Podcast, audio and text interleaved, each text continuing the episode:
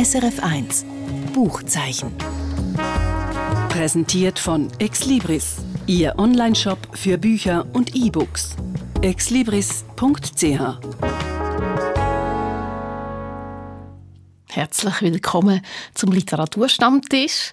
Mein Name ist Annette König und heute geht es um zwei Bücher, die davon erzählen, was für Anforderungen das Leben an uns stellt. Das erste Buch ist der Thriller Going Zero von Anthony McCartan, der aufgreift, dass wir heute kaum mehr Privatsphäre haben, weil zu viele Daten von uns im Umlauf sind. Und das andere Buch ist der Roman Räume des Lichts von der Japanerin Yuko Tsushima. Er handelt davon, wie schwer das Leben von einer alleinerziehenden Frau in Japan ist. Besonders dann, wenn eine konservative Gesellschaft Ansprüche stellt, wie man als Mutter zu funktionieren hat. Das sind also die beiden Bücher, die wir Ihnen heute vorstellen. Es sind Empfehlungen von meinen beiden Kolleginnen aus der SRF Literaturredaktion, die ich jetzt ganz herzlich begrüße. Britta Spichiger. Guten Abend allerseits. Und Franziska Hirsbrunner. Ebenfalls guten Abend. Ich schlage vor, dass wir mit deinem Buch anfangen, Britta, das du uns mitgebracht hast. Mhm. Und zwar ist es ein Thriller, geschrieben vom Neuseeländer Anthony McCartan und er heißt Going Zero und äh, ja, das nimmt mich natürlich gerade Wunderground Zero kenne ich, aber Going Zero, was das echt bedeutet. Ja, für das zu verstehen, muss man vielleicht kurz sagen, um was es überhaupt geht in diesem Thriller. Die US-amerikanischen Geheimbehörden schließen sich zusammen mit der weltweit grössten privaten Datenbank. Alle Verantwortlichen sind überzeugt, dass die nationale Cybersicherheit nur gewährleistet ist, wenn sie eben ihre Kräfte bündeln, also Technologien und Daten austauschen. Und das gigantische Projekt, der Zusammenschluss, der muss einfach noch ein einziger Test bestehen.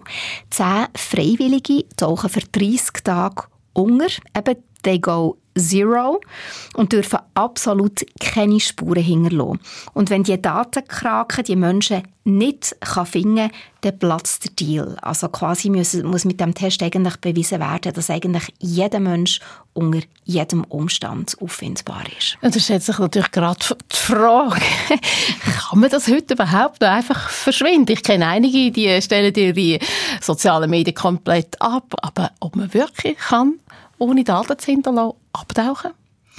Das ist genau das Thema eigentlich vom Buch. Und der McCartan erzählt aus zehn verschiedenen, Pers nicht aus zehn verschiedenen Perspektiven, aber von zehn verschiedenen Situationen, was sich die Leute alles einfallen für keine Spuren hinterzulassen.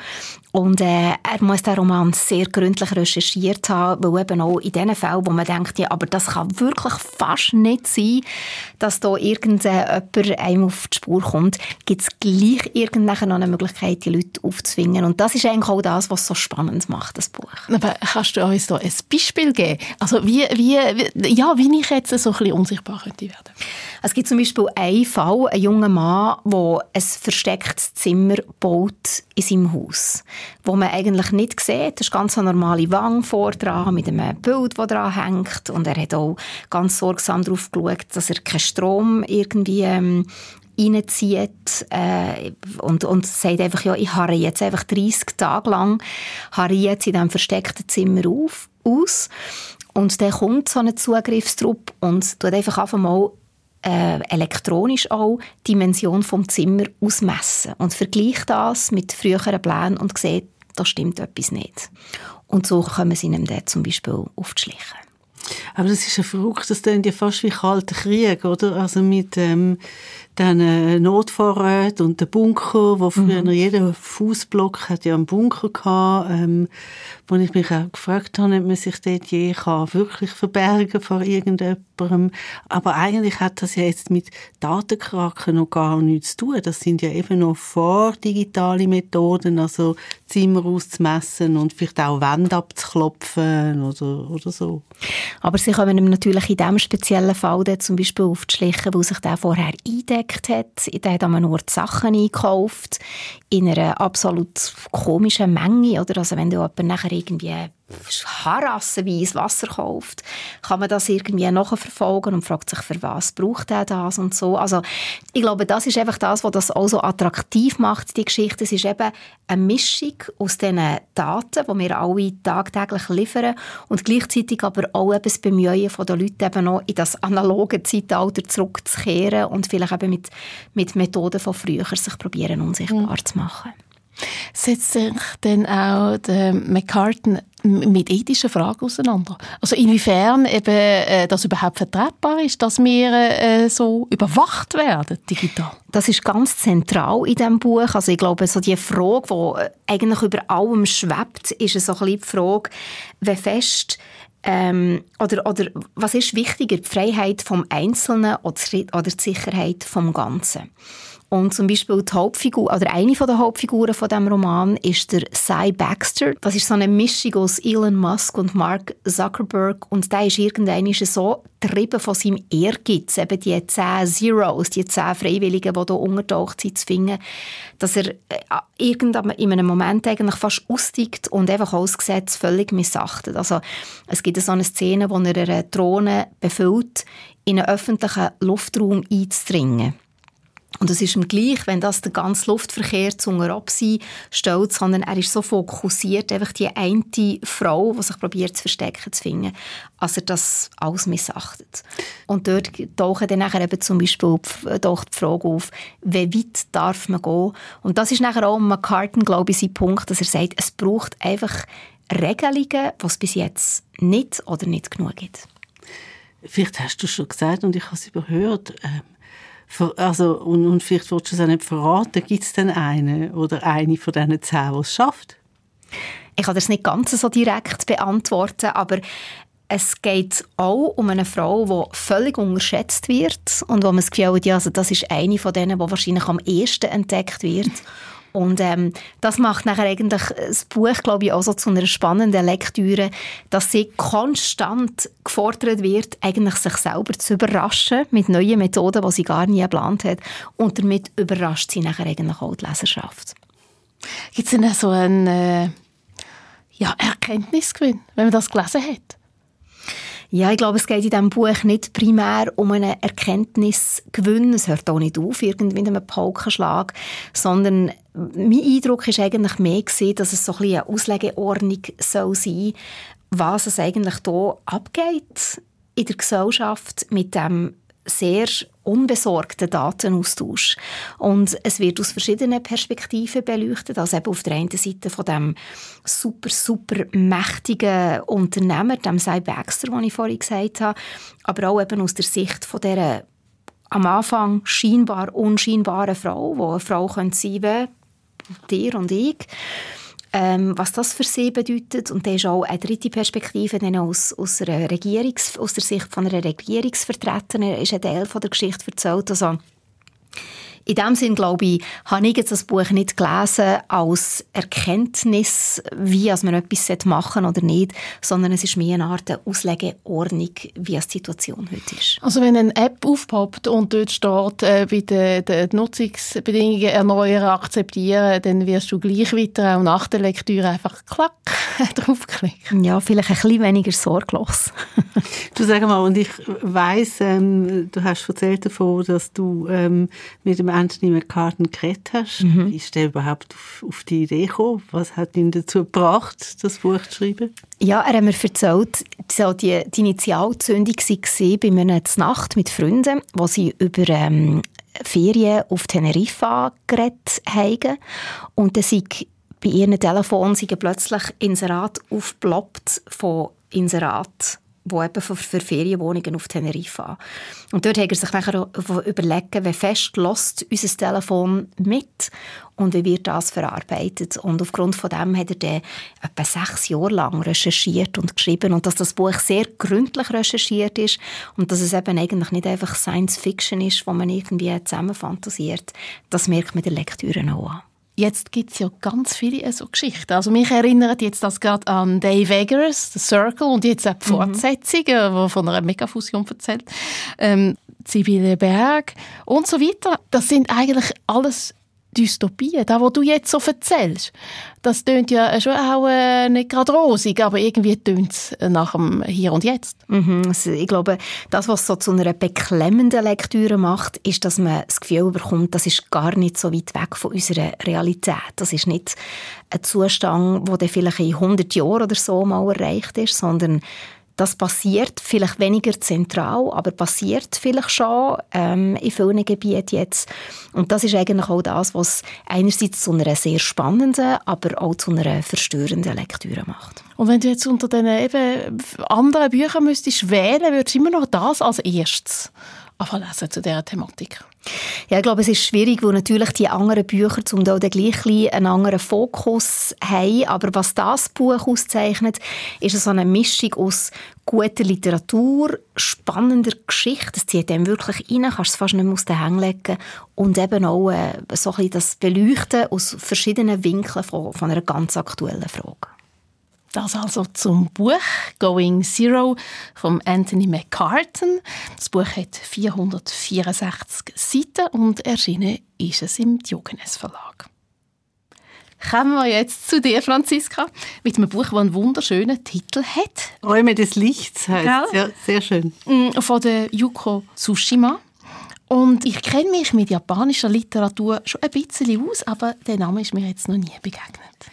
Dafür, ähm, wenn ich gerade so soll anfangen mit ihrer Biografie, sie ist sehr berühmt gewesen. Sie ist 2016 gestorben, relativ jung. Sie ist Jahrgang 1947 sie hat einen sehr berühmten Vater gehabt, und zwar der Osamu Dazai. Das ist einer von der größten ähm, japanischen Autoren, ähm, aber auch sehr ein problematischer Vater. Der hat irgendwie eine Mätresse nach der anderen gehabt, mit all diesen Mätressen auch noch Kind und ähm, der hat sich dann zusammen mit einer Mätresse das Leben genommen, wo Yuko Tsushima einjährig war. Und das hm. hat sie aber schon sehr prägt, dass sie dann allein mit ihrer Mutter aufgewachsen ist und sie selber hat die Erfahrung dann auch gemacht, dass sie auch alleinerziehende Mutter war und ihres, ähm, ihren Roman, einer von ganz vielen, sie hat wirklich sehr viel geschrieben, äh, Räume des Lichts handelt auch von einer alleinerziehenden Mutter in den 1970er Jahren.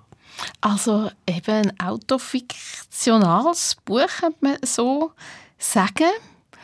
Wir haben es vorher von dem sehr poetischen Titel gehabt. Wenn ich äh, an Raum denke, Japan, dann denke ich immer an kleine Räume, äh, auch manchmal ein bisschen an dunkle, enge Räume. Wenn ich Licht höre, dann denke ich irgendwie an ein Befreiungsszenario.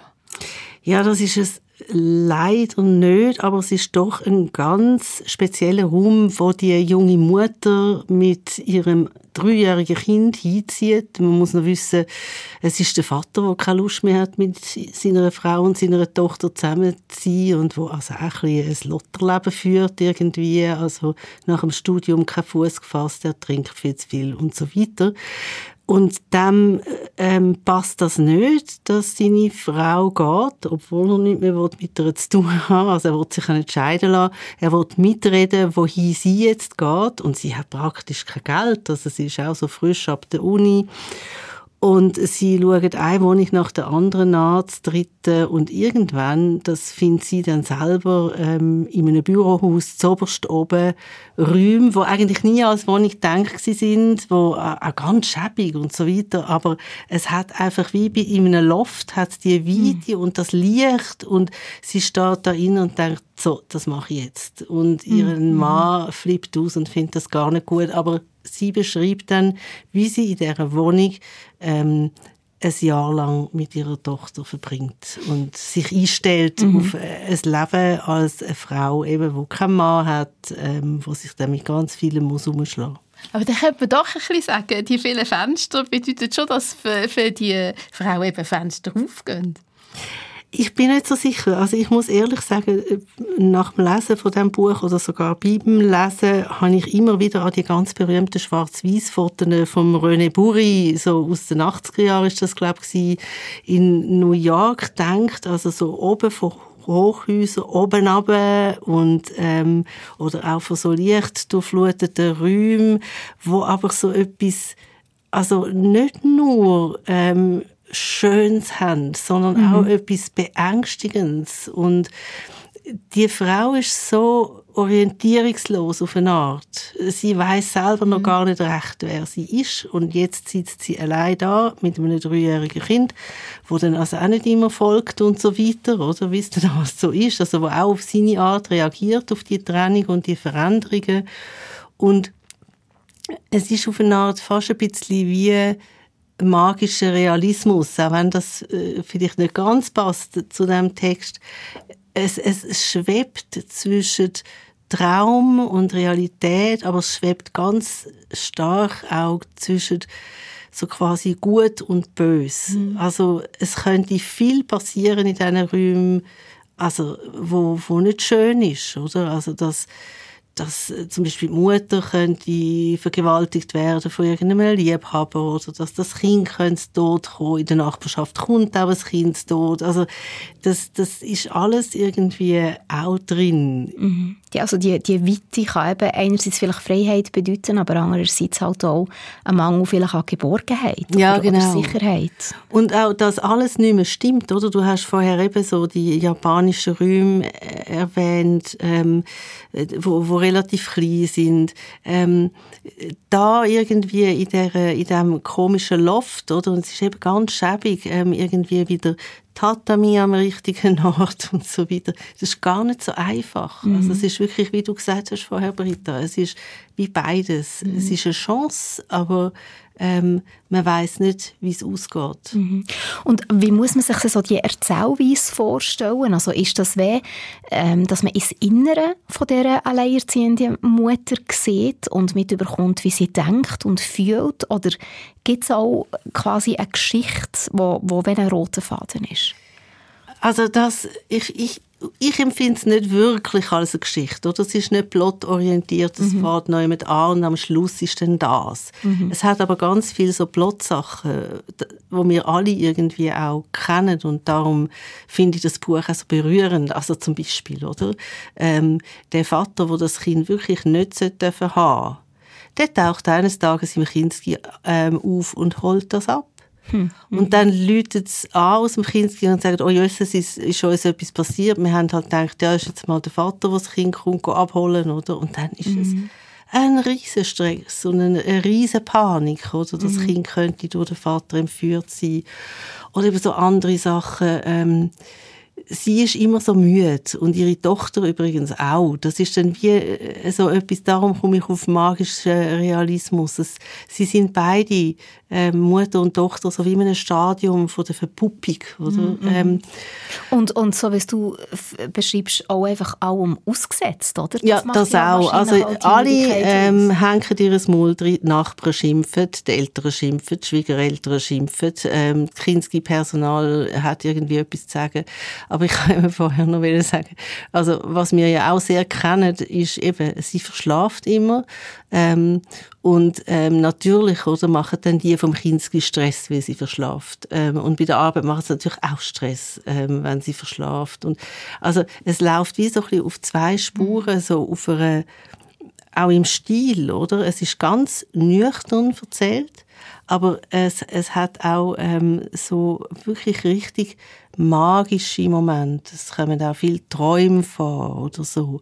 Und dann gehört das Buch, ich habe das gar nicht gewusst, ich habe das jetzt nachgelesen, dass in Japan gibt es eine ganz starke Tradition, die ist sehr alt, ähm, vom sogenannten Ich-Roman. Also von sich selber zu erzählen. Mhm. Ähm, und das passiert dann vielleicht nicht unbedingt so wie so heute in der autobiografischen äh, Literatur, so in der, in der Bekenntnis, so in ihrer Bekenntnisart, sondern es ist ganz fein im Gestus. Es ist mhm. auch nicht wie Tagebuch, sondern es ist wirklich, ähm, ja, man sieht die Frau fast vor einem sitzen, wie sie einem erzählt. Mhm. Jetzt ist das passiert und dann ist das passiert. Ähm, und es passiert relativ viel Schwieriges, aber es passiert auch total schönes Zeugs. Also zum Beispiel rechnet sie einmal so wirklich super heftig und dann sagt sie zu ihrer Tochter, schau jetzt mal, jetzt haben wir da auf dem Dach einen Swimmingpool.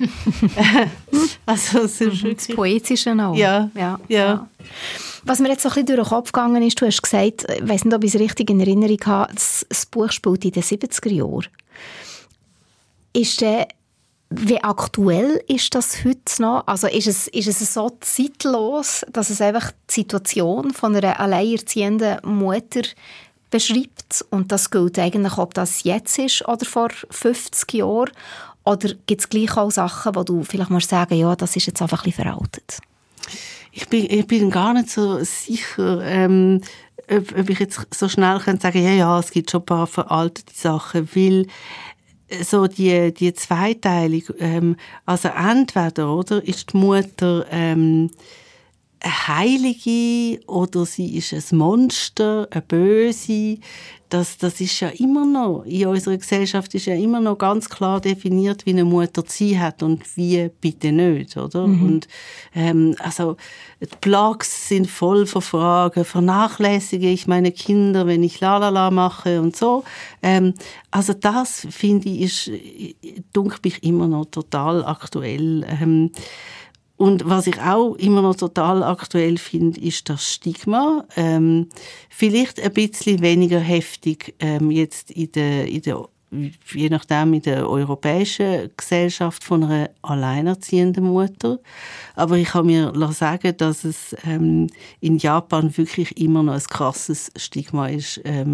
Ein Kind allein aufzuziehen oder mehrere Kinder sogar, das ist das eine. Und das andere, da finde ich es dann wieder eben wirklich durchwegs ähm, aktuell, es ist auch ein Buch über Armut. Und in aller Regel ähm, haben sie ja alleinerziehende Mutter wirklich auch sehr schwierig, was das mhm. Finanzielle mhm. anbelangt. Ja, ich kann deine Ausführungen bestätigen. Also in der japanischen Literatur, die ich kenne, ist das eben auch sehr oft so, dass Alleinerziehende eigentlich zu den Randständigen gehören, oder? Und dann auch andere berufliche Optionen haben und das sie wiederum in die Armut stürzt. Also eine Lektüre, die wie gesagt, aus den 70er Jahren ist, wo wiederentdeckt worden ist, wo sich lohnt zu lesen dann nochmal die Angaben zum Buch Yuko Tsushima Räume des Lichts. Der Roman hat 200 Seiten und ist im Arche Verlag erschienen. Alle Angaben zu den Büchern finden Sie auch auf srf.ch-audio-buchzeichen. Danke Franziska Hirsbrunner und Britta Spichiger. Danke dir, Annette. Es ist immer anregend, mit euch mich zu unterhalten. Und jetzt kommt noch zum Schluss ein Buchtipp von mir und der hat auch mit Japan zu tun. Die Maiko Kawakami ist eine rebellische Stimme in der japanischen Literatur.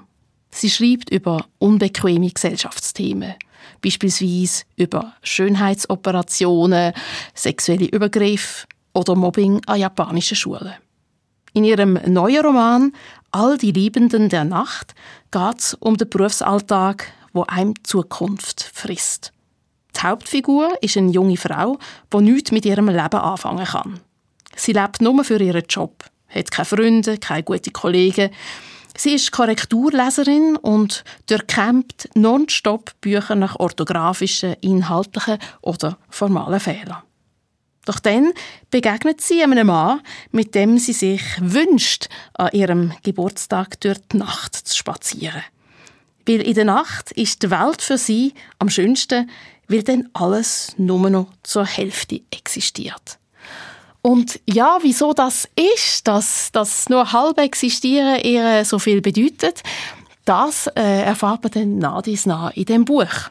Es ist also ein sehr tiefgründiger Roman, wo unter anderem Antworten sucht auf die Frage, was ist Liebe und was ist Freundschaft. Auch da noch eine Angabe zum Buch.